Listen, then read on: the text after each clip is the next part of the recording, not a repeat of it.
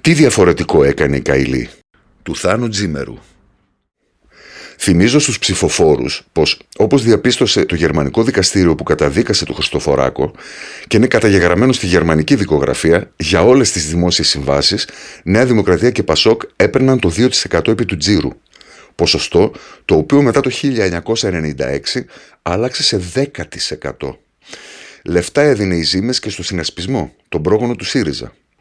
Το γερμανικό δικαστήριο κατονόμασε ως παραλήπτες της Μίζας τον τεθνεώτα Γιάννη Βαρθολομαίο, γενικό διαχειριστή του Ταμείου της Νέας Δημοκρατίας και τον Κώστα Γείτονα, ταμεία του Πασόκ.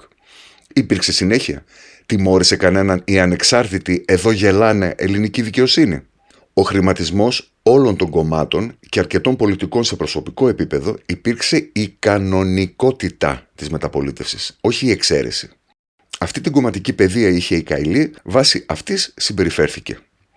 Ελπίζω να μην ξέχασες, φορολογούμενε, ότι χρειάστηκε 20 χρόνια η δικαιοσύνη για να βγάλει απόφαση για τη Siemens. Ακριβώς όσα απαιτούνται για την παραγραφή του εγκλήματος. Δεν έχουν περάσει ούτε τρεις μήνες που το εφετείο απάλαξε τους πάντες από τις κατηγορίες. Θεωρείς ότι δεν έβαλαν το χεράκι τους Νέα Δημοκρατία και Πασόκ σε αυτή την απόφαση, στην τόση καθυστέρηση; Σκέψου, φορολογούμενε, με πόσους τρόπους πλήρωνες και πληρώνεις τα κόμματα που χρεοκόπησαν τη χώρα και σου υπόσχονται να τη βγάλουν από την κρίση. 1.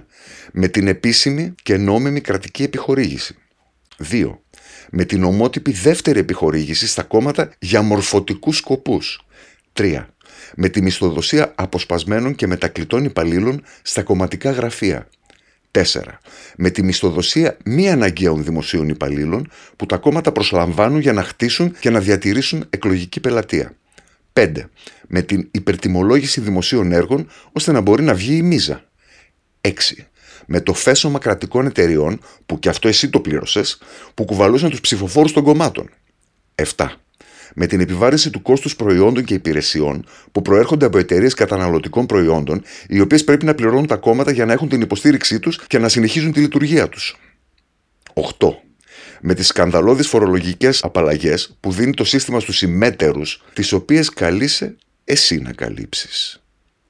9 με τις ανακεφαλαιοποιήσεις των τραπεζών στην τρύπα των οποίων περιλαμβάνονται και τα 800 εκατομμύρια που χρωστούν Νέα Δημοκρατία και Πασόκ. Σκέψου, φορολογούμενα, ότι εσύ νομιμοποιείς με την ψήφο σου την κλοπή εις βάρος σου. Εσύ νομιμοποιείς τη γενικευμένη διαφθορά. Εσύ αποδέχεσαι την κατευθυνόμενη δικαιοσύνη. Αν επικροτείς τη λειτουργία της βελγικής δικαιοσύνης, εσύ ευθύνεσαι για το ότι δεν υπάρχει στην Ελλάδα παρόμοια λειτουργία και παρόμοια δικαιοσύνη. Μήπως είναι καιρός να αλλάξεις επιλογές; Η εθνική δημιουργία έχει ένα παράθυρο ευκαιρίας στις επόμενες εκλογές να μπει στη Βουλή και να ανοίξει τα παράθυρα του μουχλιασμένου πολιτικού συστήματος για να μπει καθαρός αέρας. Ψήφισε επιτέλους κάποιους που θεωρούν την ηθική συμφέρουσα για μια κοινωνία, που θέλουν να φτιάξουν κανόνες και θεσμούς, νόμους που να τηρούνται, ποινές που να επιβάλλονται. Ιστερόγραφο. Αν δεν το κάνεις σε αυτές τις εκλογές, εγώ δεν θα σου δώσω άλλη ευκαιρία. Έχω πολλά καλύτερα πράγματα να κάνω τις Κυριακές μου από το να γράφω κείμενα για το αυτονόητο.